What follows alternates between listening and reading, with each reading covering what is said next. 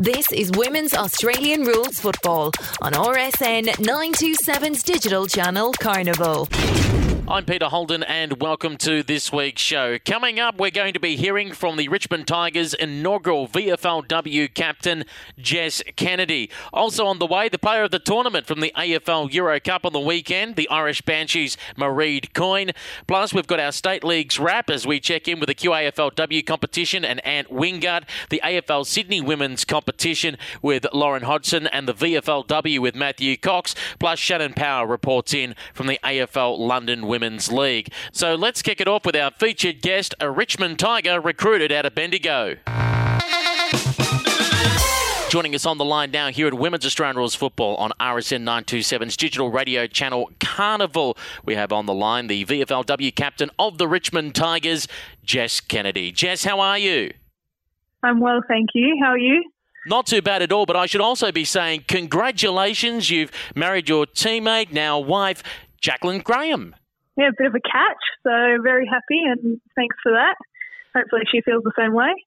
Now, I'm going to obviously talk about Richmond in a moment's time, but before I jump back to the past, I should mention that you won the Best and Fairest last year by one vote over your now wife. Is that something you're going to be holding into the future whenever you have an argument at the dinner table or something like that of, hang on, remember the year I beat you by a vote in the BNF? Absolutely. You've got to take the wins when they come, so... yeah, that's something I'll hold on to for a while. Keep that one up your sleeve. So let's jump back for a moment. Let's talk about your footy career. Now, everyone knows about you coming out of the Bendigo Thunder, but when did you actually first pick up the footy? Did you actually have any interaction with the game back in your junior days? No official interaction with the game, but always kicked the footy around the backyard and played with friends, but no... I didn't actually play. I played netball and a few other sports and then picked up footy when I was at La Trobe Uni in Bendigo for the Bendigo Thunder, went in their first year.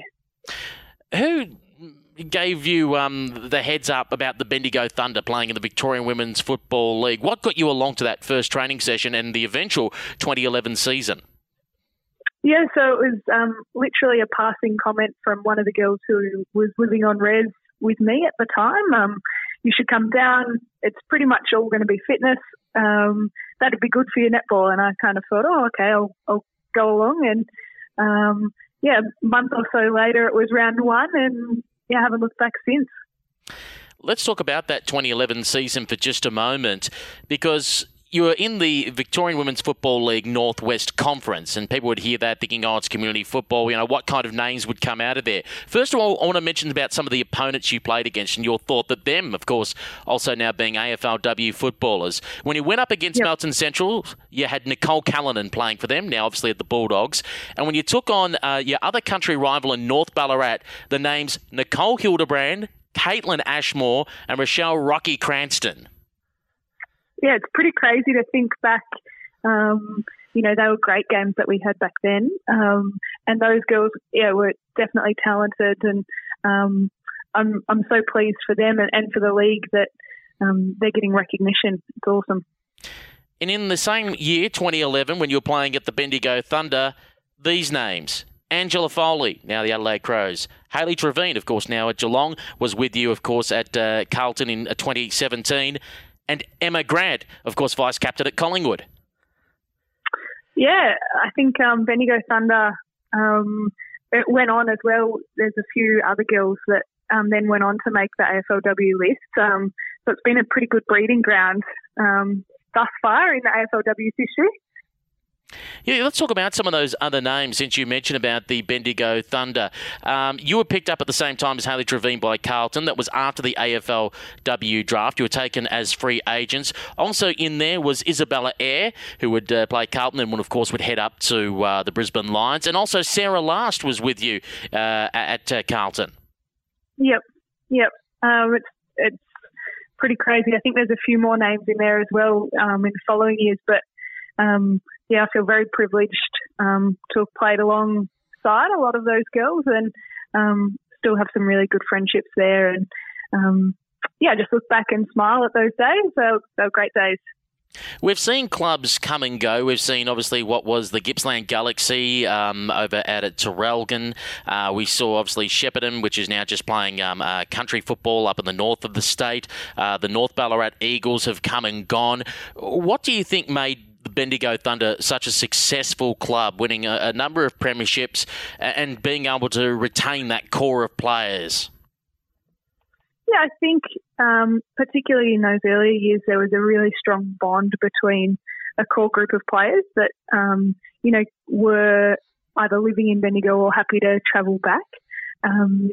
I think that at all times, clubs go through tough times, and that's definitely not exclusive of Bendigo. I think a few years back they struggled for a year or two, and fortunately were able to rally and kind of have another few years where they were successful. And I think, to be honest, at the moment they're going through a tough time, but I'm sure that as is the cyclic nature of footy clubs, they'll be back and better than ever. We'll talk about the tough times in just a moment, but there were some good times first. In your second season in 2012, winning the premiership against La Trobe University. In fact, you were named amongst the best players on the ground for that grand final. I don't specifically recall being among the best, but the grand final is definitely a fond memory. I think we were about knee-deep in mud at Coburg, and we were just stoked to get over the line. It was a great year, and awesome to top off with a premiership.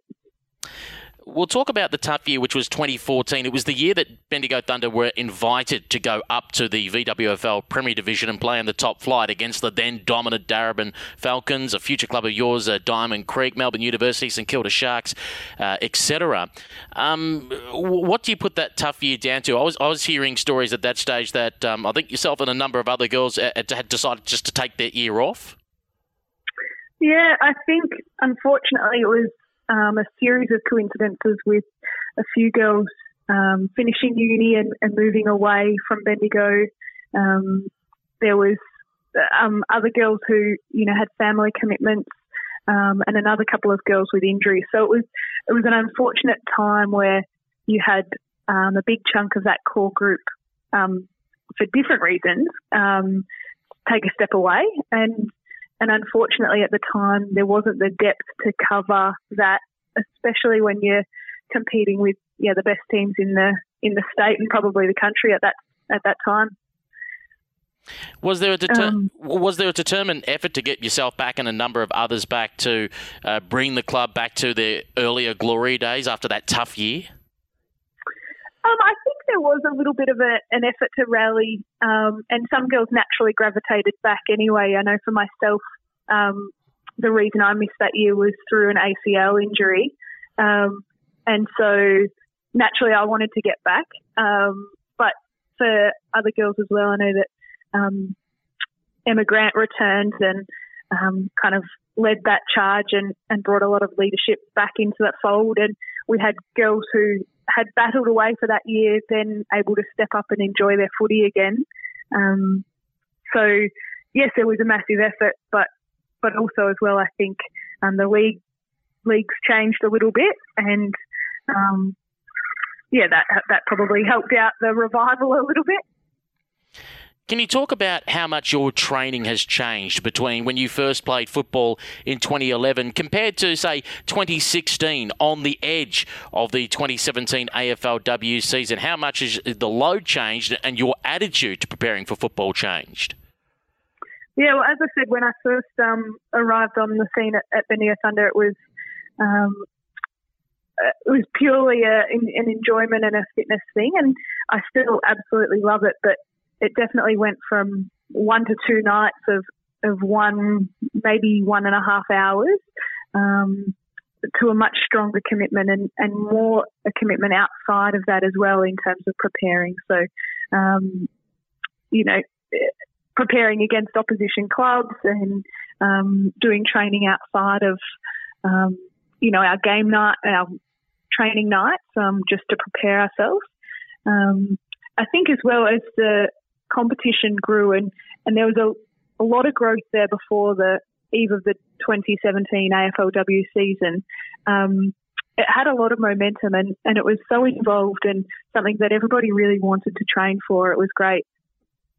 let's talk about the 2017 season, because as we said, you came into it as a free agent. Did you think you were living a bit on borrowed time of, I've got something to prove here because I wasn't originally taken in the draft. I was one of those selected at the back of the pack, just making up the numbers almost in a sense.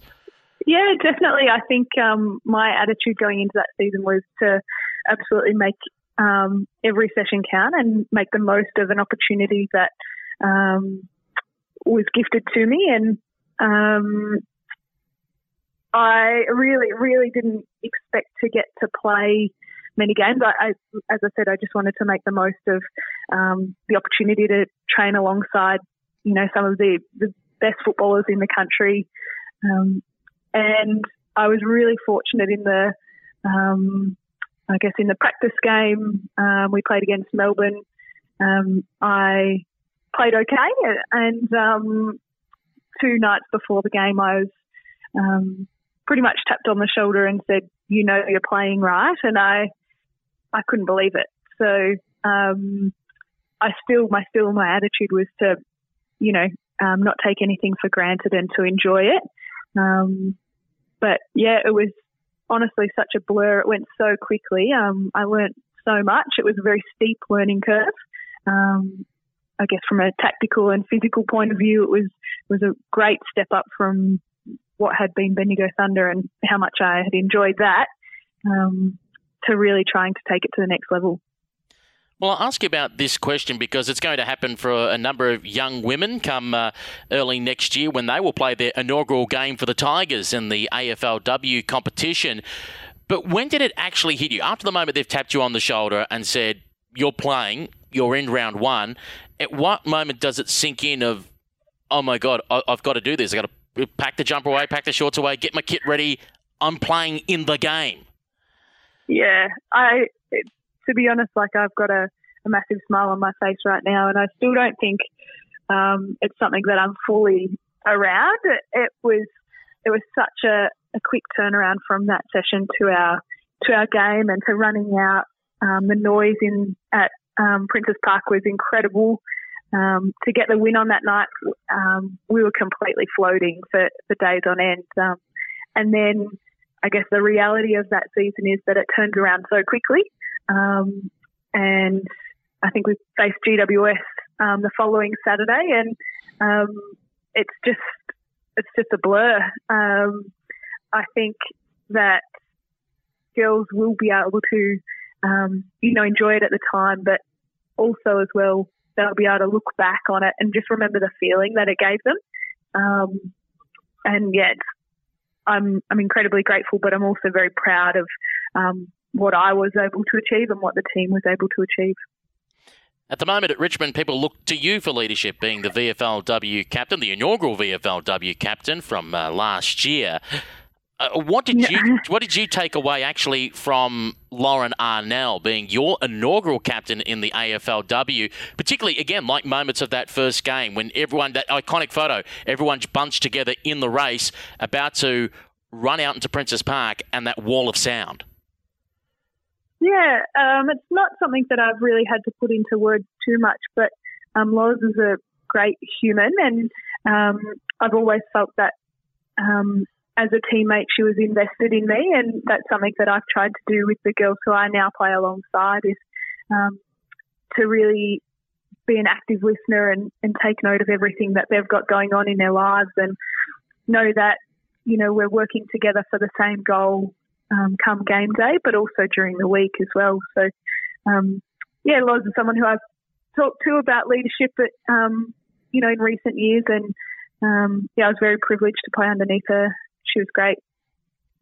So you played 4 games in your year at Carlton in 2017. As we said about the good times, there's also the bad times you've got to take in, and that is when you get the tap on the shoulder saying, look, we're not keeping you on the list for the next season. It's going to happen to a number of footballers for years to come because almost a third of a list has to be turned over at every club in these early years of the AFLW. What are your recollections of that time where they've told you, look, thank you for your service, but you won't be required for next year? And I guess what was the feelings days after that? Yeah, I think in complete opposition to the highs that were you know, the euphoria around that round one game and running out in the Carlton jumper on several occasions. Yeah, there was a pretty brutal, harsh reality of being told that at this stage we don't see that you're good enough to hold your spot. As I had said, you know, going into the season, I couldn't believe my fortune in being on the list, let alone, you know, going on to play some games. So there was a sense of, did I make every opportunity count? And it did take me, you know, a long time to, I guess, get over that. But I was fortunate to go on and play with Diamond Creek in the VFLW in that year. And I guess switching my attention to a different goal, playing with a different team, was really positive for me. And, yeah, it's something that, you know, lots of girls do go through, and there's not going to be something that anyone can say, oh, no, you know, it's all good. Don't stress, get over it. That won't happen. But I do think that if you have purpose and you want to make another chance for yourself, you'll find a way. Who got you in contact with the legendary Creekers to play up there at Plenty War Memorial Park for that season? Yeah, so Scott Gowans, who coached that year, was one of the line coaches at Carlton in the previous year. So that was, I guess, where that was born from. And, yeah, a few others went across because at that stage, whilst Bendigo Thunder would have been nice to return to, there was a few of us decided that we should be playing in the highest competition possible to give ourselves the best chance. So there was also Isabella Eyre and Sarah Last, Emma Grant, who was obviously at Collingwood but came to Diamond Creek as well. Yeah, a little bit of a relationship with that Bendigo and Diamond Creek. yeah, quite a few of them there. Was it an awkward first conversation with Scott about coming to Diamond Creek? Because like you said, he was, in your first year, a line coach at Carlton, and there could have been every reason for you to say after being delisted, I want nothing to do with anything from Carlton, and you could even have said nothing to do with football. How did you get over that awkwardness of, okay, I'm working with someone again who I've had to leave our other working relationship with, which was at Carlton? Yeah, so I think there wasn't too much awkwardness. It was all signed and sealed prior to the AFLW season wrapping up with what was going to be the plan for the winter months following that season.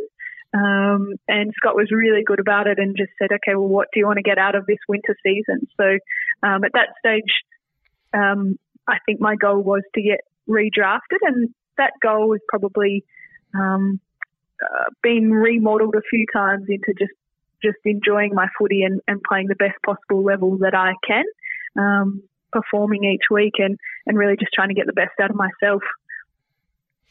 You mentioned about the Bendigo girls playing for Diamond Creek. How was that awkward feeling in September where, of course, there was community clubs attached to all the VWFL clubs after the VWFL top tier formed the VFLW? Some of the girls were going back and forth between Diamond Creek and Bendigo Thunder. And, of course, the Diamond Creek seconds ended up playing Bendigo Thunder in a grand final. Yeah. I guess it's always a little bit awkward. But I think you would know as well from your involvement in women's footy, there's a lot of friends that you form along the way, and ultimately you just want the best possible outcome for the people who you care about and are invested in. And yeah, I think I definitely said on more than one occasion, you know, I just want these couple of girls to play well, and I hope it's a good game. So I have a lot of respect for both of those clubs and all of the girls who I played with. So whilst it's awkward, it's definitely not the first time that people have had to come up against community clubs or play against their friends or anything like that. How tough was the period of October 2017? Because two things happened. For one, you didn't get picked up in that second AFLW draft. And then just a few weeks later, it was announced that a number of the community clubs that were in the VFLW, Diamond Creek, Eastern Devils, St Kilda Sharks, were all out. And it was going to be a big change and a whole bunch of new clubs, i.e. being the AFL clubs, fielding sides in the VFLW. You were without a home at both AFL women's and VFL women's level. What was going through your mind then? To be honest, I'm not 100% sure what exactly was going through my head. I guess in my heart of hearts, I knew that I still wanted to play footy at the highest level that I could play at and get the most out of myself. I know that all of our days are numbered, and I wasn't yet happy to walk away or give it up just then. I guess my attention turned to where is going to be the best place for me to play my footy. And at that stage, my now wife and I were together, and where would we both enjoy to play and be given an opportunity to really flourish. So we had some conversations between ourselves and a few other people, and ended up in contact with Kate Sheehan and Tom Hunter here, and it was a really exciting day when we made the decision to sign on here, and we've been smiling ever since. I guess two questions for that. One, was it made easier through the connection that Richmond has now with the Bendigo area and setting up academies, etc., up that part of Victoria? And B, were there other clubs, you don't have to name names obviously, but were there other clubs sniffing around, inquiring about your talents? I don't know if it was necessarily them sniffing around or me sniffing around them, but we did talk to other clubs,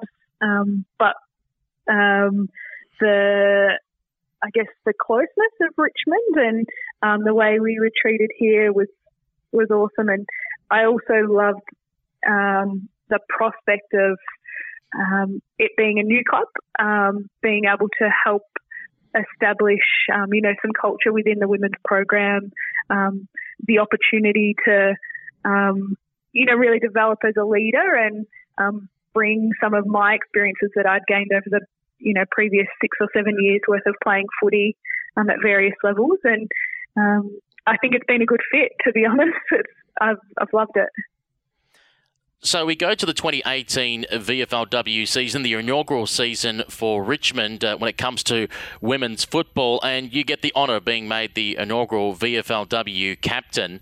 How did it feel at that stage? Because this is a year before the likes of KB and Sabrina and Monique and all of that come along. How did you feel having the responsibility of A, leadership and having to set the standard, and B, in a way, being the face of the side? I guess firstly I was, really honoured to be appointed the captain and voted in by the girls who I play with, and to be given the nod by the board and the footy department. And I guess I didn't know what was ahead for the football club at that stage. Obviously, the intention was always to enter into the AFLW. At that stage, you don't know who's going to be around, what any individual's future looks like. And so it was a really exciting time because we just got to focus on the present. We got to live, this Richmond brand and really enjoy each moment as it came. There were a few times where I thought, wow, this is really overwhelming with Richmond at the time, having so much success and such an intense following, that to see my face on certain things and in social media and stuff like that was a little bit surreal, but the club's been awesome, and I've been happy to be affiliated and be a part of it. Can you talk about the challenges of captaincy in that first season? Because unlike other clubs, as much as a win's very nice for Richmond in that first year, it wasn't realistically a premiership chance. It was about development, having a look at the full list to see who was going to be, as you start to cut things down, going to be making it for AFLW 2020. How does it feel having a leader side where you know going into the year your results are going to be very up and down? Yeah, I think that's a tough question, but I think you've answered it. You know going in that as a new and establishing club, there will be challenges, and that's despite or regardless of if it's on the scoreboard or with personnel or with the program that you're running. It being the first time that it's ran, it's not going to be, smooth sailing. But the challenges, we were really fortunate in that though the group was developing, we had some really awesome, people on board and people as a part of that squad.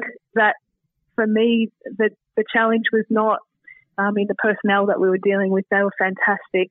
The challenge each week coming up against, some awesome opposition and some big bodies was tough, but to the girls' credit, I really think that everyone put in and everyone continued to grow throughout the year, and it probably made those scoreboard victories even more special because you knew the effort that people had gone to get to that point.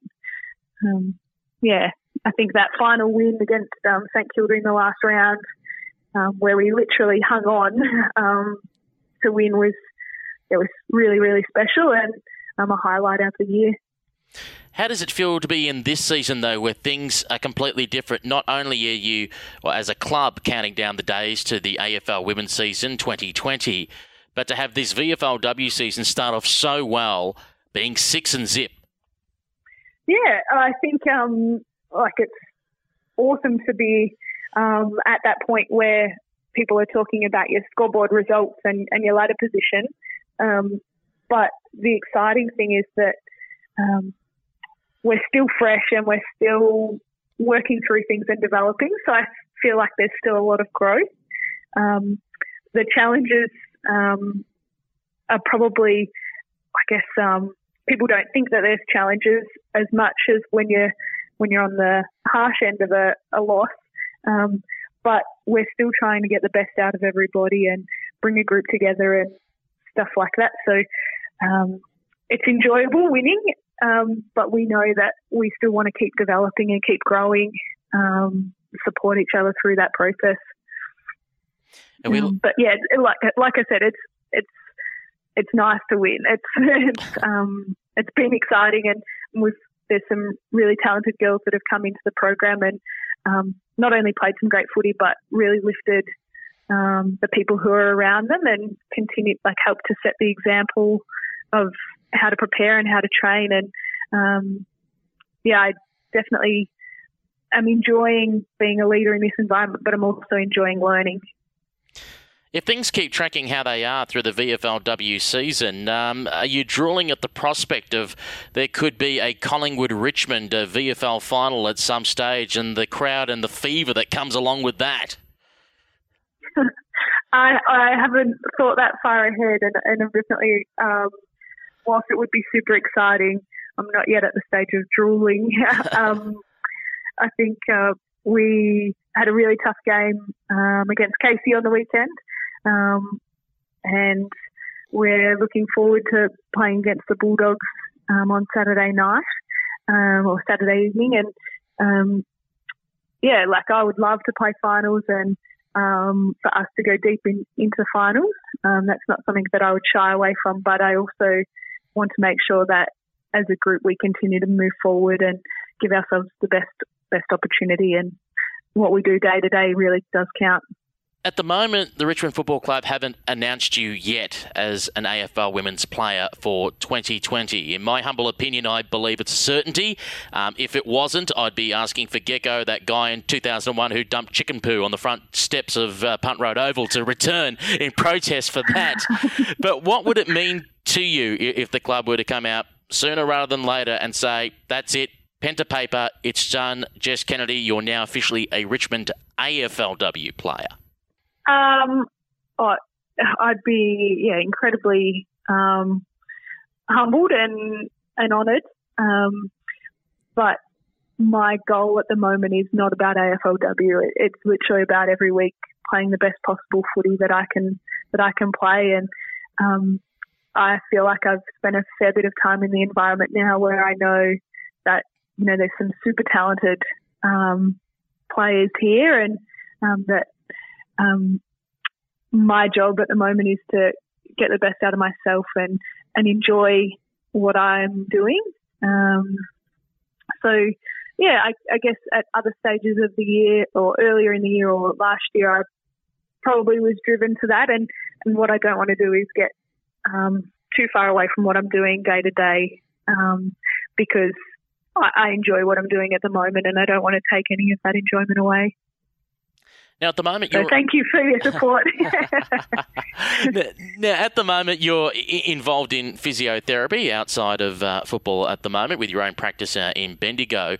As you were talking about, we all have limited time. You turned 29 this year, but I believe you still got many good years left in front of you. But like any footballer, naturally, once they pass the big 3-0, they start considering what will life be like after their playing days.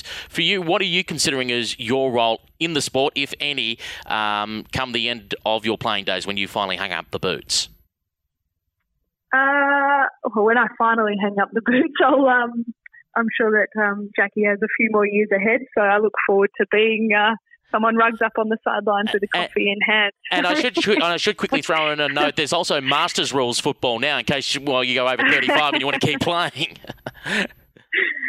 I'll see how my body is feeling, and as I said, we'll see what Jackie's up to, and I look forward to being able to be a supporter, and also as well, my family has spent many a weekend coming and supporting me, so investing some time back in from my behalf would be awesome.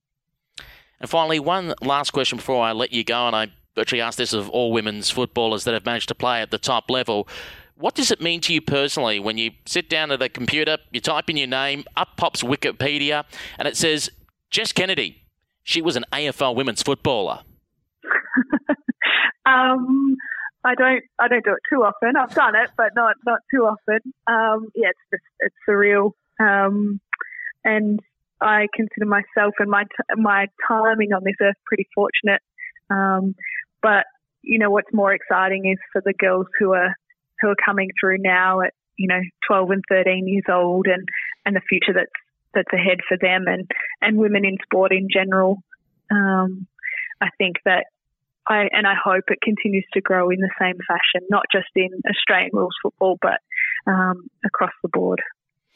Well, Jess, thank you very much for being generous with your time, and we wish you all the very best as your Tigers take on the Bulldogs in one of our matches of the day this Saturday at VU Whitten Oval. No worries. Thank you very much. Time to go round the world as we look at women's footy being played internationally. Coming up soon, the latest scores in the US AFL, what's happening in AFL Canada and the AFL London Women's League.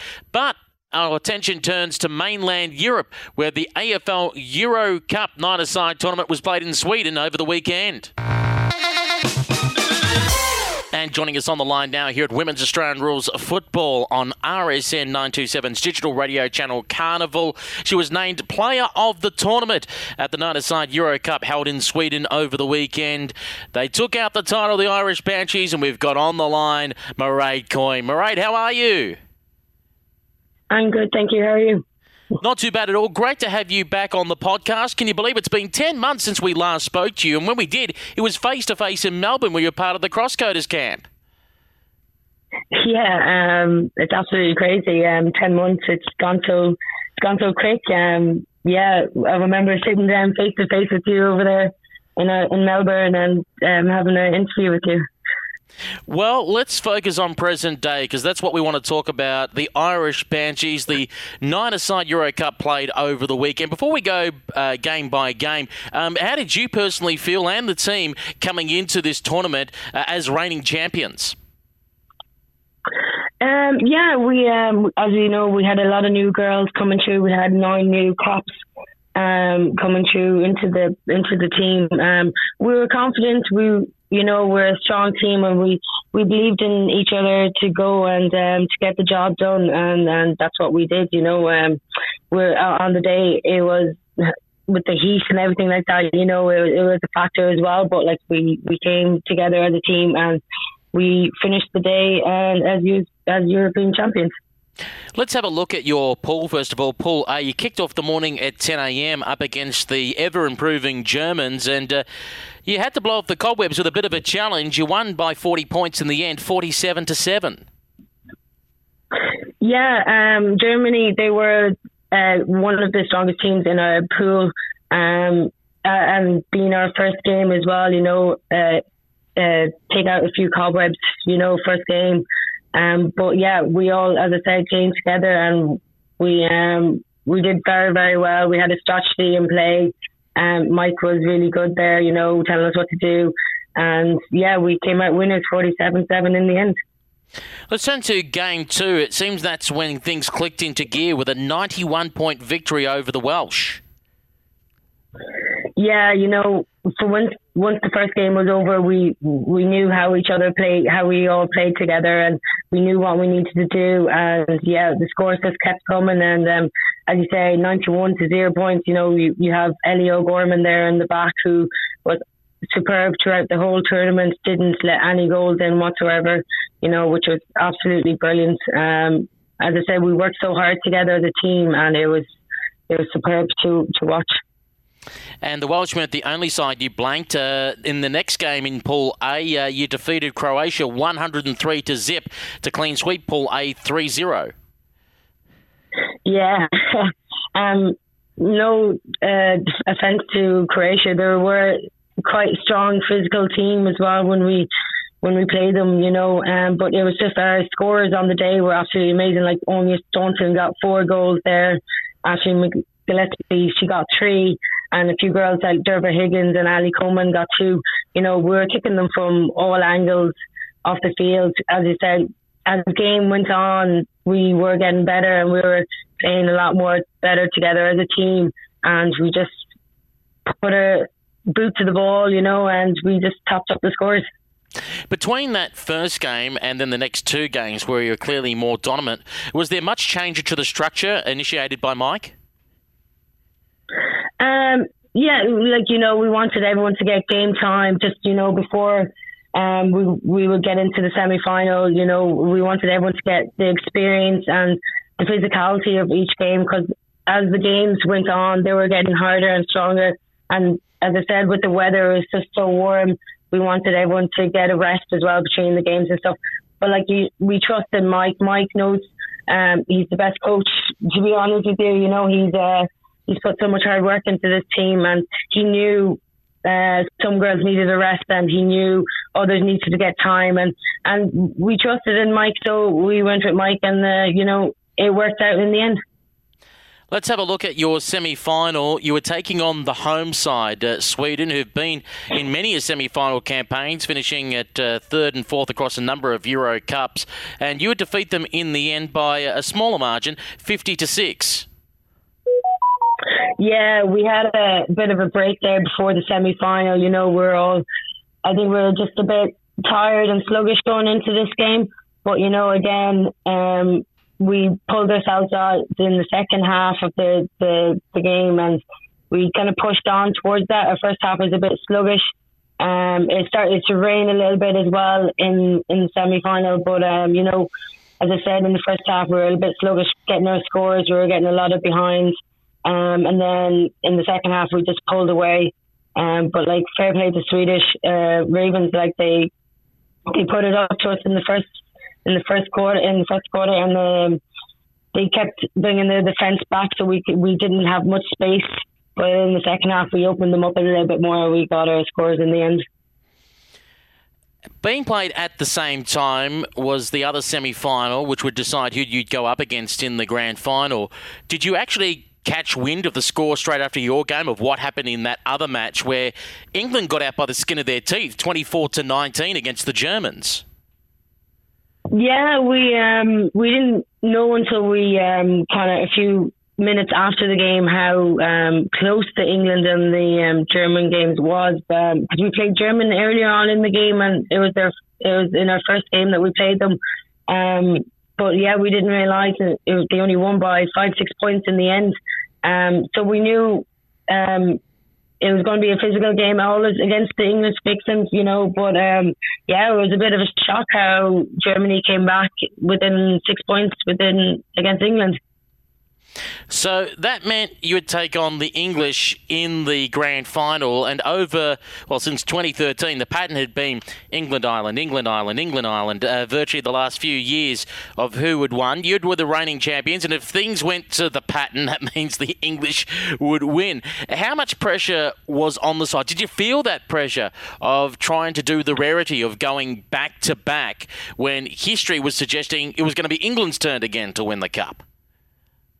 Oh, yeah, there was a lot of nerves before the game. You could see it in all the girls' faces when we were warming up and we were doing the team talk and everything, you know. But we knew we had such an amazing squad of girls who was willing to go out there and to give it everything for the last 24 minutes of the game, you know.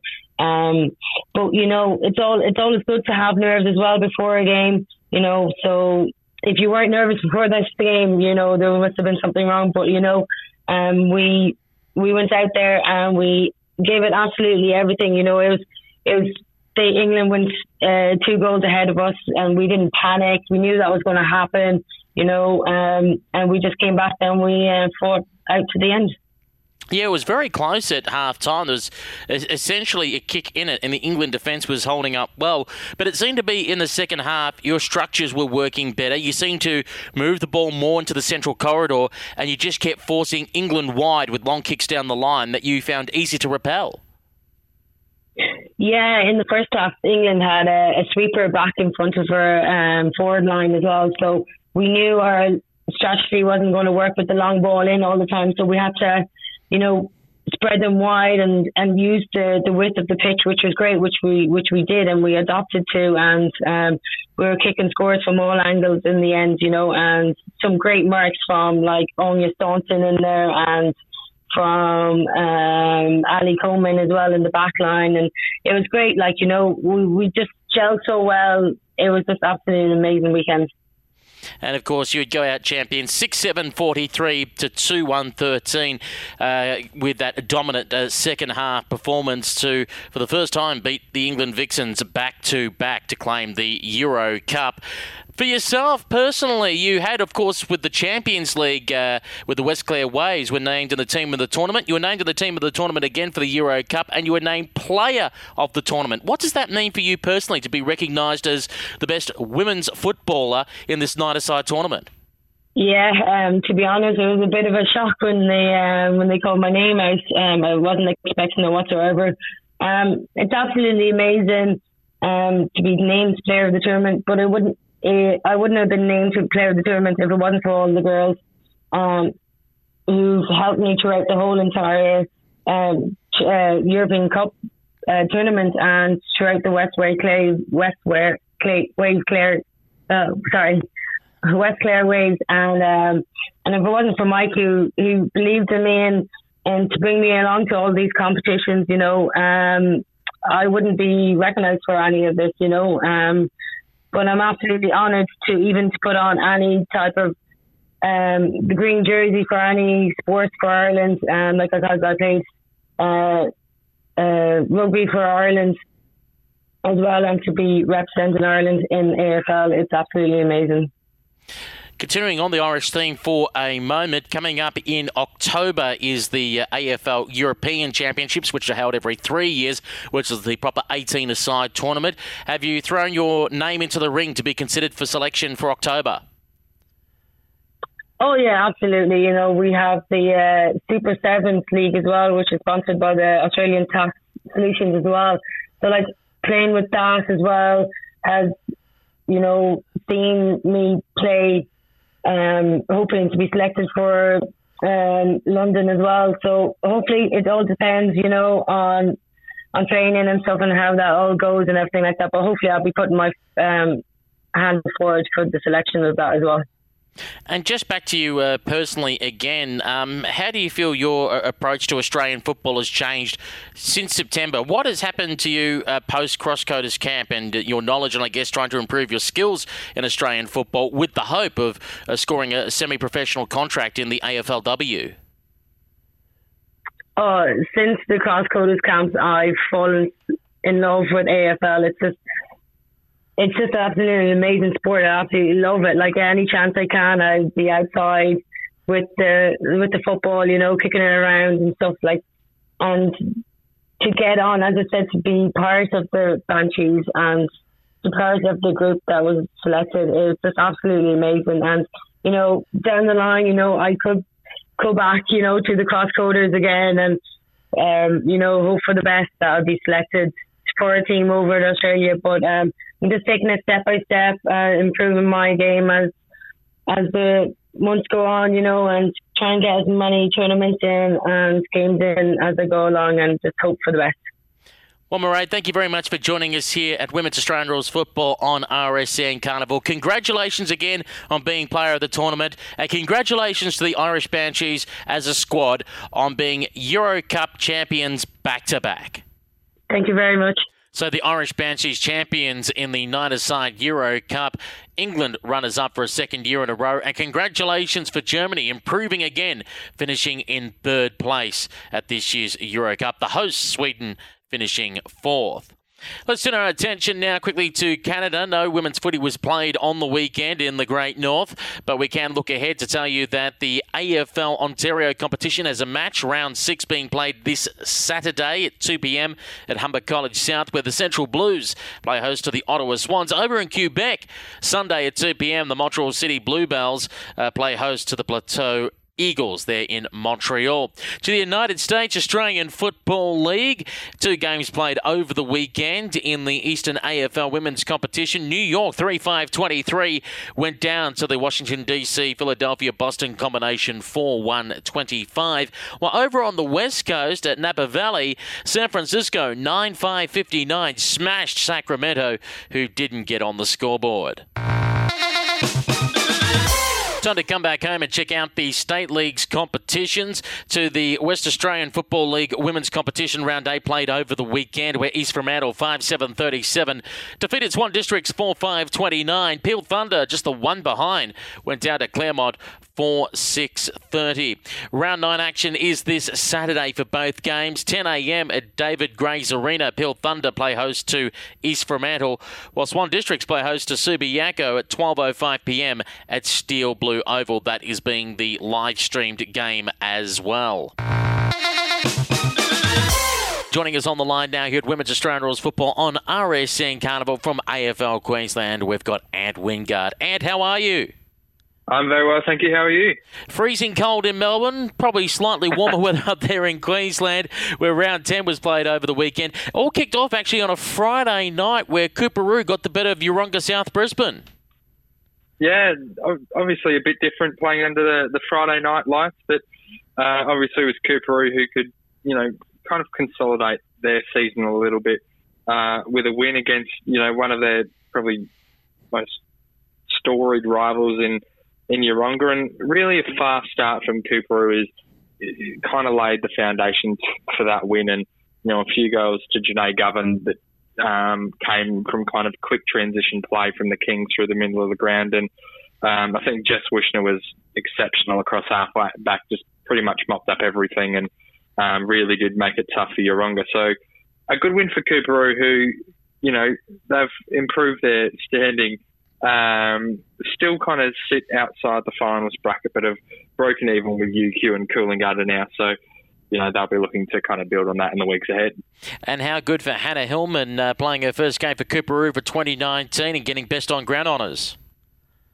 Yeah, it's the start that probably everyone wants, and lucky for Hannah, she was able to kind of contribute for the team, and you know, she was just one of plenty of kings, I suppose, with Woosh and Jade Allinger through the middle to really play their role really well, and obviously that goes a long way to getting the win, which they did. Who could have seen this upset coming, and in such a fashion? The reigning premiers, Wilston Grange Gorillas, just 3 behind. Apsley Hornets, 9-10-64. Whack! Yeah, it was a bit of a surprising result. I think most people expected the game to be closer, or at least Aspley, who were probably underdogs in the contest, to kind of put up a fight and maybe come out with some kind of small win, but to produce the score that they did, 61 points, is just ridiculous. And it was really great to see Aspley just get another win. I know that sounds a bit vanilla, but they've had a few lean weeks in between their last win back in round 1 over a really undermanned Coorparoo side. So for Aspley, massive for them, and it was just nice to see, you know, some of the kind of foundations that they've been building and the things that they've been doing right throughout that lean stretch of the middle of the season. You know, that still was there, but they just added that polish moving inside 50, and you know, that obviously got them another win, and they must be wrapped. Am I correct in seeing they're in the best GWS footballer, Renee Tompkins? Yeah, that's her. So she's obviously made the move up from East Eagles, I think, in the Sydney comp. I think I might be saying that wrong, but yeah, she obviously played her first game for the Hornets, and her addition, I suppose, really paid dividends quite quickly, because the ball didn't really go into the Wilston Grange forward line too much when it was in there. You know, it was her and Lucy Thompson that kind of helped to mop up and really shore things up back there. And obviously moving forward, Lucia Lisi with 4 goals as a, I think, 16 or 17-year-old, which is a good way to start your senior women's football career as well. Let's look to the Bond University versus UQ Red Lions game. And in the Battle of the Universities, it was the Bull Sharks 10-9-69, defeating the Red Lions 2-3-15. It was a contest that, quite similar to Coorparoo's win over Yeronga in a way, where Bond really did get a fast start. You know, obviously the scoreboard at quarter time, 2 goals, 3-15 to just the 1 point, you know, tells some kind of the story. But Bond University just peppered inside 50 throughout that opening term, and it really did set the tone. UQ kind of broke even throughout the middle stages of the game, but it was kind of, you know, by that stage a little too late. And obviously after half time, they struggled to add any more scores, and Bond continued to run away. But there's not really much else to say about Bond University. They're such a well-drilled side, talented, well-coached, younger players, experienced players, and it really is just the full unit, I suppose. And I just want to touch on one player there, Tiana Earth. I know, you know, she's probably one of the more well-known players in the team and in the competition, but she was swung forward on the weekend against UQ, played kind of as a hit-up centre-half forward role, kicked the 1 goal, but I think, you know, most of her work helped set up the likes of Kalinda Howarth, with, you know, who booted 3. Her influence on the game was just fantastic. And to the final game of the round, Maroochydore 4-9-33, defeating Coolangatta Tweed 3-2-20. Yeah, this was a bit of an arm wrestle, and I suppose for these two teams who were quite evenly matched, I think, throughout most of the season so far. The scoreboard obviously reflects that, and Coolangatta, I think they would have liked their chances early on when they got that fast start in the game. But Maroochydore, to their credit, they stuck to it. A few really good contested marks to Shannon Campbell, you know, gave them the opportunity to hit the scoreboard, and obviously she did with 3 goals. She's in some ripping form. And, you know, I know we've mentioned it before and almost every week, but there's kind of a theme with Coolangatta. You know, they'll get a fast start to the year. They did the same last year, and they really have found a bit of a rut lately, and you know, hopefully they can get out of it. But with that logjam in the middle, They've gone loss, win, over the past 5 weeks. So they have some kind of inconsistency to iron out. So hopefully they can do that by the end of the year. Let's look ahead to round 11. All games being played this Saturday, the 6th of July. First of all, 2:45pm at Leishon Park, Yeronga South Brisbane versus Maroochydore. Now, this is a massive test for Maroochydore. Obviously, against the Yeronga side above them on the ladder, but, Maroochydore, they are in that kind of gridlock in the middle of the ladder, and we might mention that too often, but that's kind of the reality of the competition at this season where it's so competitive, so many teams are even, and there's only four spots in finals. It's a crucial game for Maroochydore, who could jag a win over Yeronga, who were on the back foot a little bit against Coorparoo. The talent's still there, and they were without a few of their kind of mainstays in the loss to Coorparoo. But, I mean, if Maroochydore can, sneak away with a win here, it'd be massive for them, and go a long way into kind of securing a maiden finals berth for the team. At 3:45pm, the UQ Red Lions play host to Coorparoo. Now this one, I feel like the loser of this, how many rounds do we have left? We've probably got only a few rounds, maybe a month or so left in the home and away season. So games like this, UQ, Coorparoo, a bit like Yeronga and Maroochydore, I said we'd kind of mention it a bit, but for the two teams, they're both 5-5. It's just a massive game in the scope of the season, and you really feel like whoever drops a game could potentially be the one to fall out of finals and really spell the end of that. So UQ hopefully will get a few plays back. Bree Conan, Nat Grider, they both didn't play last week, and Coorparoo might get a few of their under-18 academy girls back, but with nationals early next week, I feel like that will be unlikely, so a massive contest indeed. 4:45pm at Vauxhall Oval, the Apsley Hornets, ouch, here comes the reality check, versus Bond University.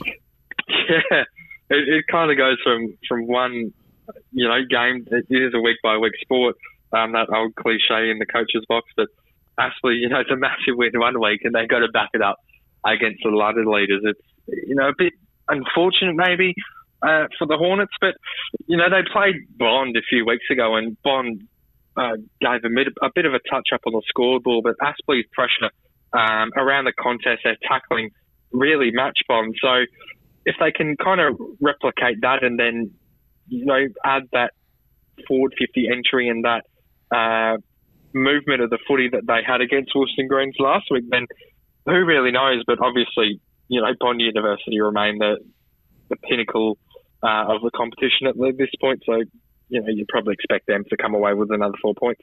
And in the final game of the round, 4:45pm at Higgy Park, the Wilston Grange Gorillas versus Coolangatta Tweed. In this game, it's probably an opportunity for both teams to kind of put last week's loss behind them, because I think both teams, I know I spoke to Matt Bedford, the Coolangatta coach, before the game, and he was really keen to put in a good effort against Maroochydore, and I'm sure Wilston Grange were the same against Aspley last week. So, after their, rather disappointing loss, kind of when you look at it from a club perspective, both teams would be really, really keen to get back on the winners list this week, and you'd probably favour Coolangatta in a game like this, but Wilston Grange, probably gave Coolangatta their worst loss of the season a few weeks ago. So you never really know how that could eventuate either. So this game, like the others, massive implications in the season. Probably too hard to tell until the final siren's out. Well, Ant, thank you very much for joining us here at Women's Australian Rules Football on RSN Carnival. And we look forward to hearing from you again next week when we take a look back at round 11 of the QAFLW competition. No worries. Thanks for having me. To the Tasmanian State League Women's Competition, Round 9 played over the weekend. North Launceston 3-2-20 defeated Clarence 1-3-9. Lauderdale, no score, went down to Launceston 21-18, 144. Well, Glenorchy 12-12-84 defeated Tigers 1-7-3. 13. Looking ahead to round 10 action on Saturday 4:30pm at UTAS Stadium. North Launceston play host to Glenorchy. Sunday 12pm at Lauderdale Sports Ground. Lauderdale play host to Clarence. Well, at 1pm at Twin Ovals, Tigers play host to Launceston. Let's check out some scores for the UNSW Canberra first grade women's competition. Round 9 played over the weekend. Ainsley Tricolours 2-3-15 defeated by Eastlake Demons 5-7-37. Tuggeranong Hawks 11-14-80 defeated Gungahlin Jets, no score. Queanbeyan Tigers 9-5-59 defeated the Balconnen Magpies 3-2-20.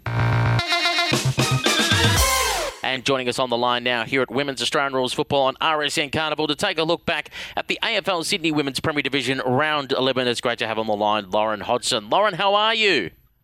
Yeah, good. Thanks, Peter. How are you? Well, excited that finals are starting to appear on the horizon as we pass the halfway mark for the year.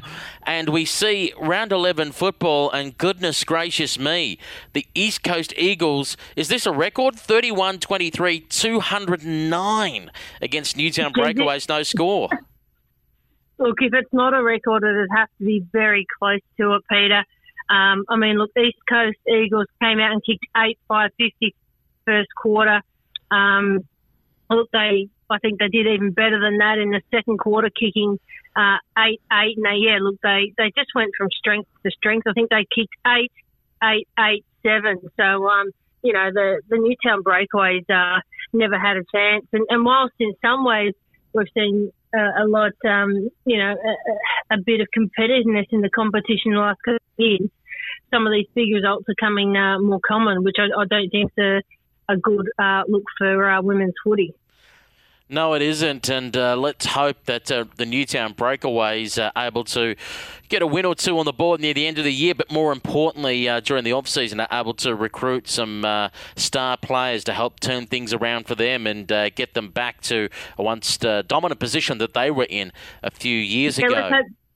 Let's hope they can, and just before we do go to the next game, I should mention the goal kickers for the Eagles, Elizabeth Wilson with 7, Shannon Smith with 4, and Riley McGartland with 4, and, yeah, numerous others. But, yeah, look, they're dominating in their first year. And, I mean, talk about off-season recruits, they've certainly done a good job of building their side. Let's look at the 1pm game on Saturday that was between the Inner West Magpies and the UNSW Eastern Suburbs Bulldogs. The Magpies 2-1-13 going down to the Bulldogs 8-8-56. Yeah, so look, it was close in the first quarter while the Magpies didn't get on the scoreboard.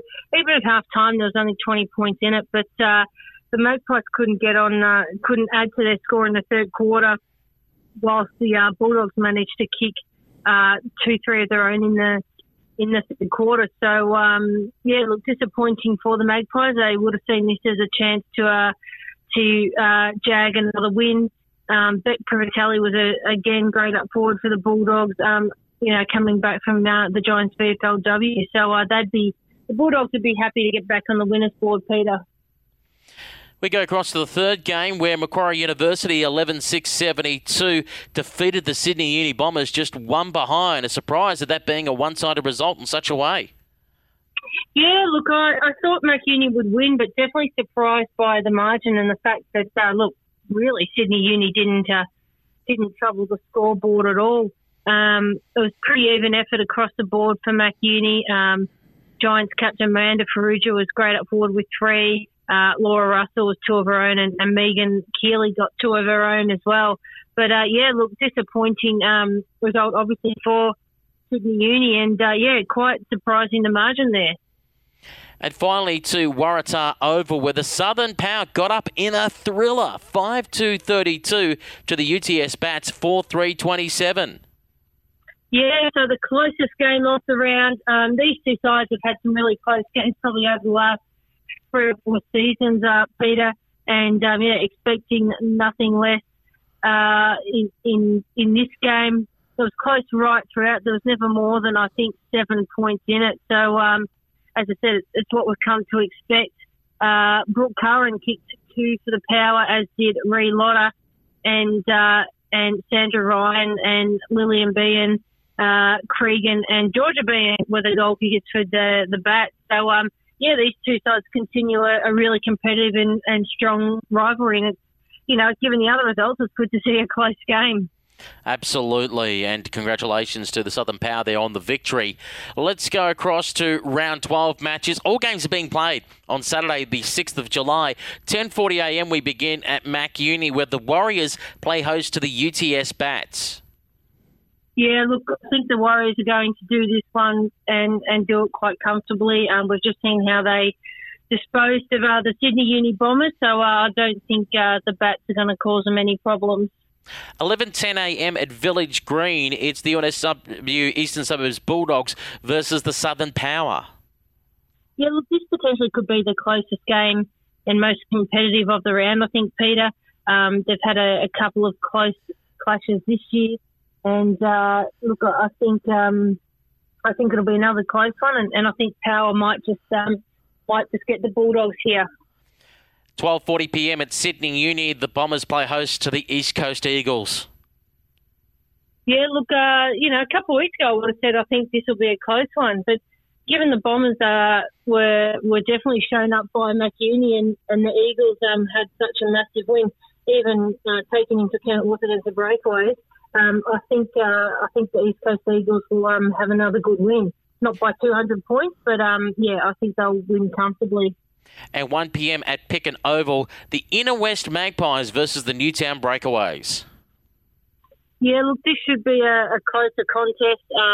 I think the Breakaways, if they start well and can get on the scoreboard early, I think there might be a bit of a chance. And I'm going to tip them for their first win of the season and to break that hoodoo by less than a goal. Well, Lauren, thank you very much for joining us here at Women's Australian Rules Football on RSN Carnival. We look forward to catching up with you next week when we review AFL Sydney Women's Premier Division Round 12. Yeah, looking forward to it, Peter. And joining us now here at Women's Australian Rules Football on RSN 927's digital radio channel Carnival to talk about round 8 of the Swiss Wellness VFL Women's Competition. We've got on the line our lead caller in Matthew Cox. Coxie, how are you? Still thawing out after the weekend's trip up to Queen Elizabeth Oval. The day started out beautifully and then turned ugly as we were leaving the ground. It became quite cold and wet, so still thawing out after that. But another big weekend of Swiss Wellness VFLW action to mark the halfway point of the 2019 season. Well, I hope you've got your game face on to have a look at this round of football. Let's begin, first of all, by going to Icon Park, a 7-point thriller the Cats' way.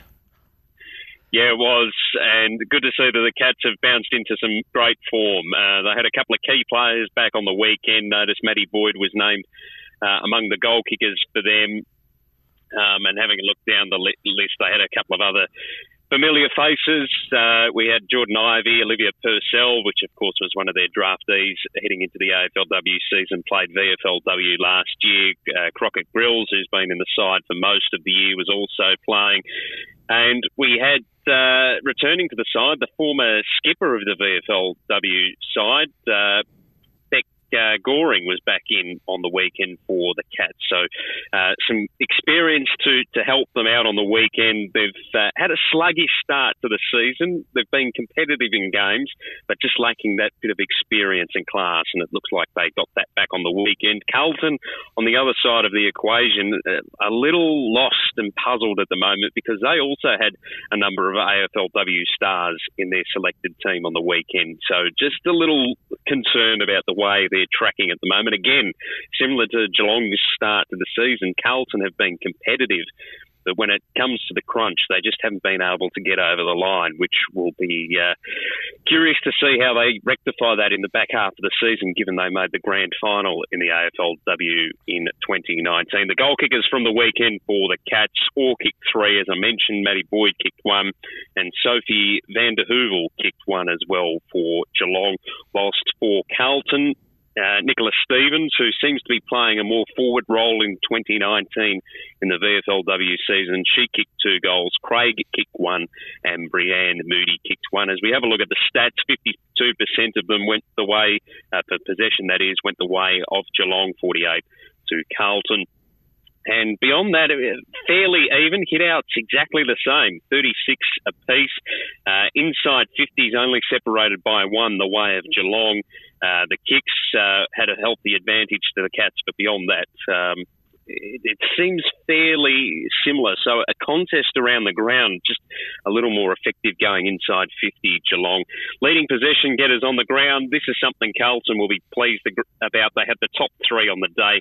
McKay had 24 touches. Parkers also had 24. Pound had 20. So three of the leading possession getters on the weekend when Carlton's way for Geelong. Olivia Purcell was their best with 20 touches. For the Cats at the moment, they sit ninth on the premiership table, three positions outside the top six, but just one win away. So they're there amongst a group of three teams, all on 3 wins and 4 losses. For Carlton, they currently sit 11th. That's third last, with just the 1 win and 5 losses.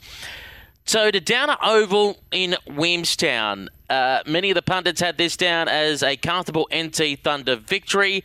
I did say on the midweek show last week, I said if Williamstown were to be any hope, you need some good old-fashioned Williamstown weather at Downer Oval. It needed a bucket down, howling rain, just those miserable winter conditions. And the Melbourne weather turned it on cue for the Seagulls, and the result went their way. Yeah, is this where I give you credit, Pete, or am I just continuing to push on? No, this is where you give me credit. Oh, geez. The weather in Melbourne, absolutely shocking on the weekend. No surprise that Williamstown, who, you make a good point, because their footballers on the Williamstown list, as we've said all the year, they're fairly green when it comes to the State League competition. They're not that skillful. They haven't got that class yet that some of the other State League sides have. So when it becomes a bit of a scrap, it does go their favour, because especially when you've got rain and howling wind, as no doubt they would have had a Downer Oval on the weekend, to get the ball forward at all costs almost comes to the fore. And the Northern Territory Thunder, the way they play, they're very skillful. They like to try and set up a little more strategically. They like to use their pace as well. And I doubt whether they would have got much of a chance to be able to do that on the weekend. At quarter time, the scores were level, just 1 behind apiece, which I think gives an indication on how the game played out. Williamstown failed to score in the second term. Northern Territory Thunder were able to pile it on, but they only piled on behinds, kicking 3 behinds and 1 goal in the second term. They then didn't score in the third term. At the other end of the ground, which was obviously the scoring end, Williamstown were able to break away, kicking 3 goals, 1 in the premiership quarter, which basically set up their victory. Northern Territory looked like they had the wind in the final term, but all behinds they registered. 5 behinds in the final term was enough. Williamstown were able to get a major in the final term, which secured their win. A great win for them. I know the conditions would have definitely played in their favour, but you have to take it when you get it, and the side would have got a lot of confidence out of the match on the weekend, I'm guessing, because to beat the Northern Territory Thunder, they're there or thereabouts when it comes to the classier sides of the competition. Definitely when they've got all their talent in, they're one of the better sides as well. But to get a victory like that is very impressive. And again, just ticking those little boxes as Williamstown. We've said it a couple of times this season. If they just continue to get the small wins on the board, success is going to come their way. And it's a great story in a way for the VFLW that they've been able to get on the board so early in the season too. I think they would have been able to get a win in the back half of the season, but to get it in round 8, quite impressive for the Seagulls. Their goal kickers on the weekend, Anderson, Hurd, Kawa and Williamson. DeMello was the only goal scorer on the weekend for the Northern Territory Thunder. The time in possession, largely the same, 52% to Williamstown, 48% to the Northern Territory Thunder. The inside 50s, interestingly, went the way of the Thunder, 32 to 22. So a quite significant difference there. 90 tackles to 77 going the way of Williamstown too, so they applied plenty of pressure on the ball carrier, which was fantastic. The leading possession getters on the ground, Moana Hope again up the top with 32 touches on the weekend. 28 of them were kicks. Nice to see from a traditionalist's perspective. 4 handballs, also laid 3 tackles and took 3 marks. And Van Hagen was the leading possession getter for the Northern Territory Thunder with 23 touches. Again, had 19 kicks and 4 handballs, throwing the modern football way of playing out the door, which is nice to see. Took 6 marks and laid 2 tackles. Williamstown get off the bottom of the ladder. They move to 12th with 1 win and 5 losses. For the NT Thunder, they slide to 5th, 4 wins and 3 losses. We head across to VU Whitten Oval. It's strange to look at it. A few weeks ago, we would have been talking about one of the top teams versus the reigning premiers. The Bulldogs have been on the slide, 1-2-8 going down to Hawthorn, 4-9-33.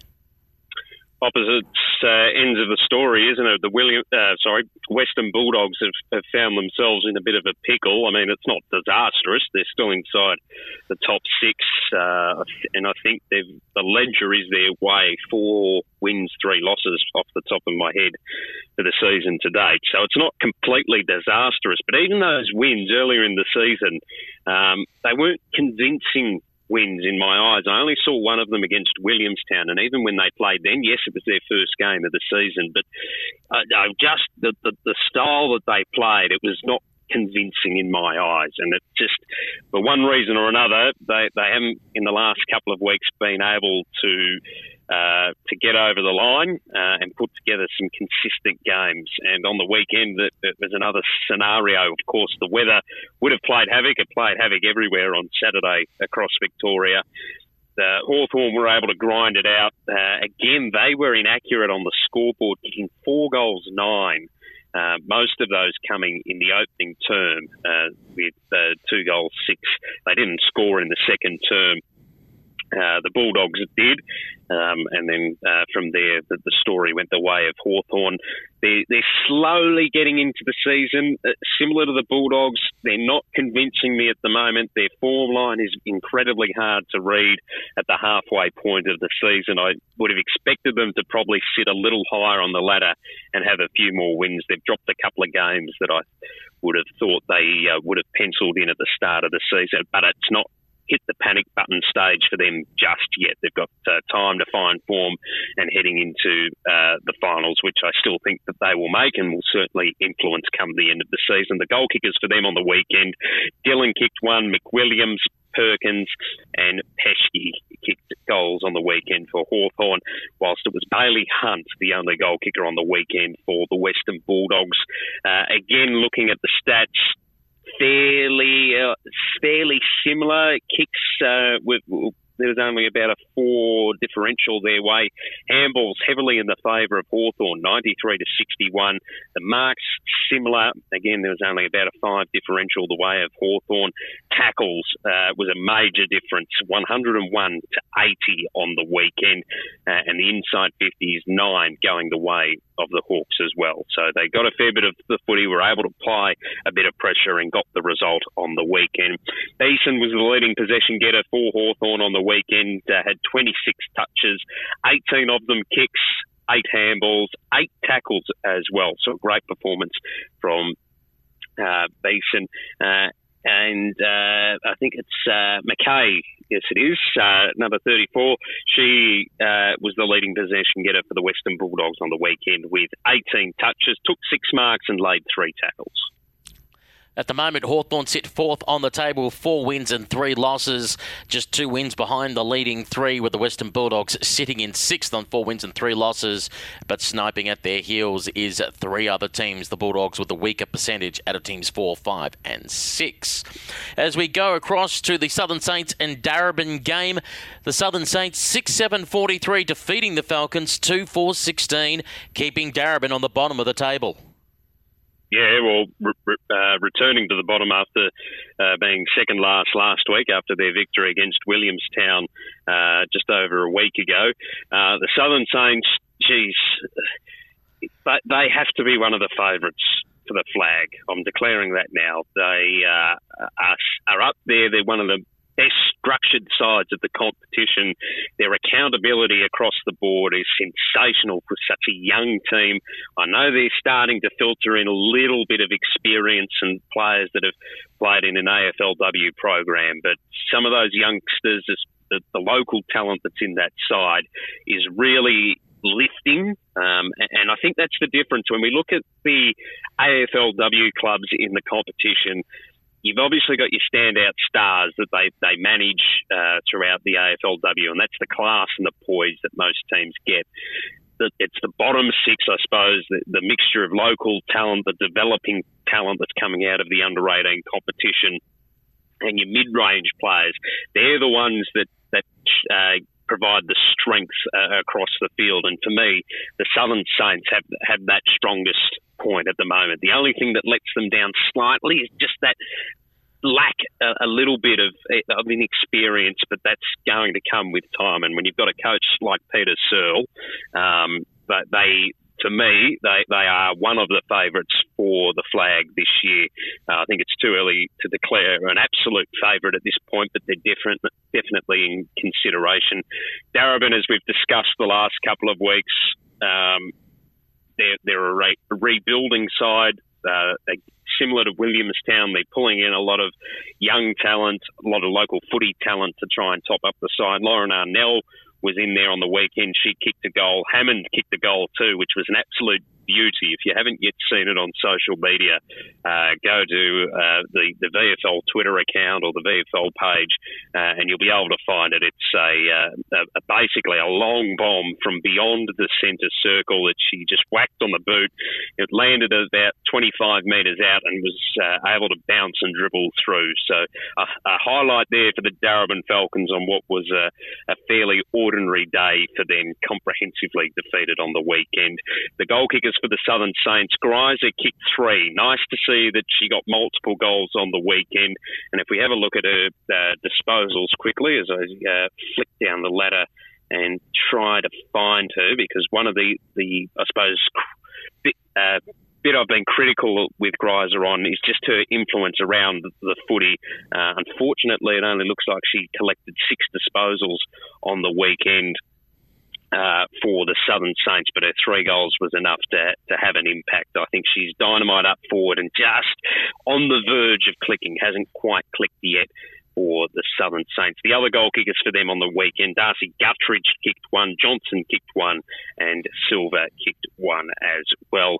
The leading possession getters on the ground, interestingly, went the way of the Darabin Falcons, with Reddy Hicks racking up 25 touches, laid 13 tackles as well.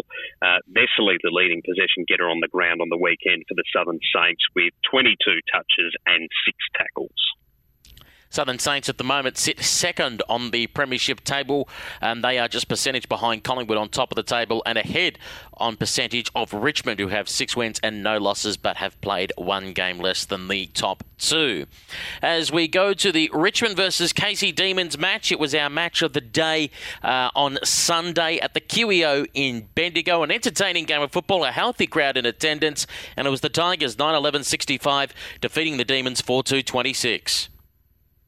Yeah, interesting to look at the possession or time in possession percentage from the weekend. 59% went the way of the Tigers, 41% went the way of KC. And particularly early on in the first half, that's how the game was played out. Richmond had a lot of the footy.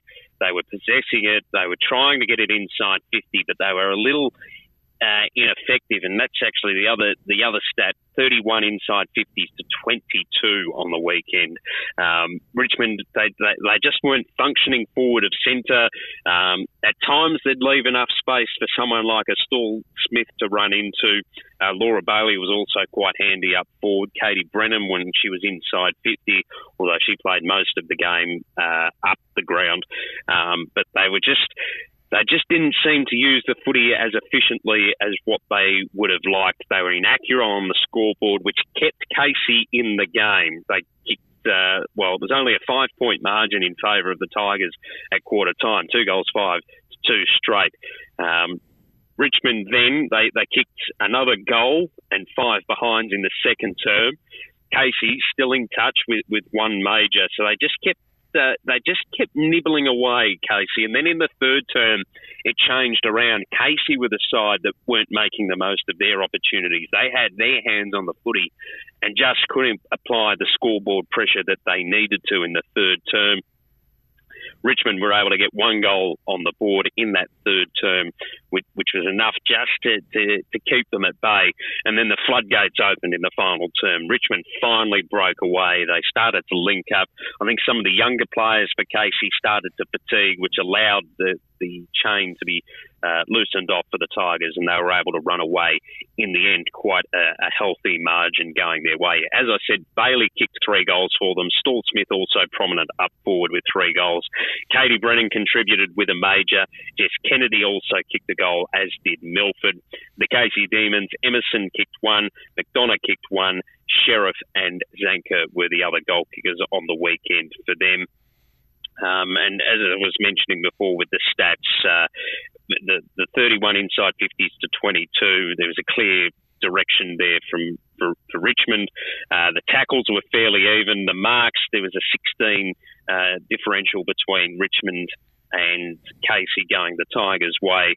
The kicks was also quite substantially in favour of the Tigers as well. So they possessed a lot of the footy, just weren't clean and could have sewn up the game early on. Katie Brennan, in addition to her goal, racked up 23 touches on the weekend, took 3 marks, laid 1 tackle. Eden Zanker was a standout player on the weekend for us in the commentary box. In addition to her 19 touches around the ground, racked up 10 hitouts, laid 3 tackles, took 1 mark as well. Was really impressive for Casey, and I think it's the best game that I've certainly seen her play. She was agile enough around the ground to create a threat. She was prominent inside 50, and when she went into the ruck, she was able to have an impact. So she was a solid performer for them throughout the day. Thought Sheriff tried hard as well. She racked up 14 touches on the weekend, and yeah, it was a good effort from Casey. It probably sums up their season to date. They're able to be in the contest. They look attacking, but it just that class and polish isn't quite there. And on the other side of the equation, Richmond just seemed that more match-hardened. And even though it took them a while to click on the weekend, when they did, they looked incredibly dangerous. Richmond hold third spot on the premiership table, 6 wins and no losses, played 1 game less than the two sides above them in the Saints and the Magpies. For the Casey Demons, they are now 8th on the premiership table, 1 win outside the top 6, but on the pack of 3 wins and 4 losses sit behind Melbourne Uni and ahead of Geelong. So the final game of the round at Main Oval, Melbourne University. Melbourne Uni 3-9-27 went down to the Bombers 6-4-40. Again, I talked about the weather conditions. I said maybe Essendon is a chance with the rain and if Melbourne University turns into a bit of a bog. And that's what happened. It suited the slower style of the Bombers. It certainly did, and a bit of a bog. I think that's being a little generous to Tin Alley, because when we were there just over a week ago, it was absolutely horrible, and it was a beautiful day then, so no doubt the rain on Saturday, this ground would have been an absolute mess to play on. And the Bombers, they fought it out. They didn't lead the possession percentage on the weekend. They trailed 46% to 54%, so the Muggers had more of the ball. But again, like most sides across the weekend, weren't able to do much with it. They were inaccurate, 3 goals 9, as you said, 6 goals 4 Essendon on the weekend. So they were making more of their opportunities. They had less inside 50s, the Bombers, 22 to 31, the way of the Muggers.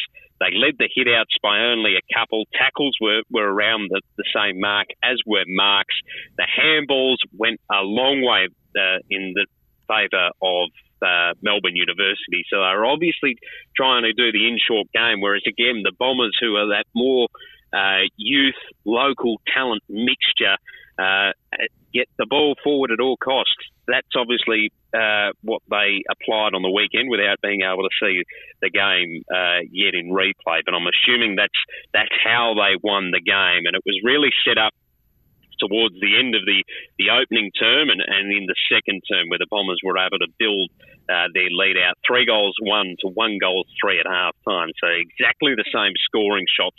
The Bombers just more efficient going forward. Led by Stassi that kicked 2 goals. Stepnell kicked 2. Here's a familiar name, Pete. Cecilia McIntosh contributed with a goal on the weekend. Wilson also kicked a goal for Melbourne University. Gibson, Grierson and Hay were their goal kickers. The player stats from the weekend: Jess Trend back in the side, racked up 24 touches, laid 3 tackles, took 4 marks. Jess Duffin was also back in the side for Melbourne University on the weekend, 23 touches, 6 tackles and 6 marks. A good performance from her. Gibson also racked up 23 touches, and Kate Gillespie-Jones 21. So the top 4 possession getters on the weekend went the way of Melbourne University. Kendra Hall was the leading possession getter for the Bombers with 17. Cecilia McIntosh, in addition to her goal, had 16 touches on the weekend, laid 5 tackles, took 4 marks. So the way that I read that is that Melbourne University were probably over-possessing the footy. They were, again, relying heavily on their top-end talent, that AFLW talent, and the rest of the list probably not taking on the responsibility they need to, which is a little bit of a concern in regards to the VFLW season, because it's hard to gauge if they can finally click. Can they be a contender? I'm not entirely confident, just because I think the bottom end of their list is a little weaker than some of the other sides across the competition.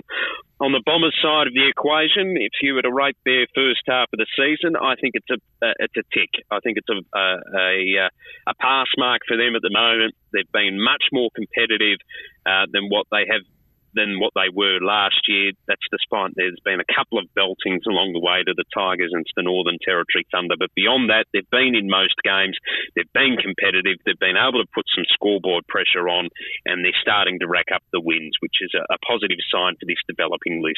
Thanks again, Coxie, for your look back at round 8 of the Swiss Wellness VFL Women's Competition. Looking ahead to round 9, we've got a doubleheader on Saturday for you right here on RSN Carnival 2, also via warfradio.com.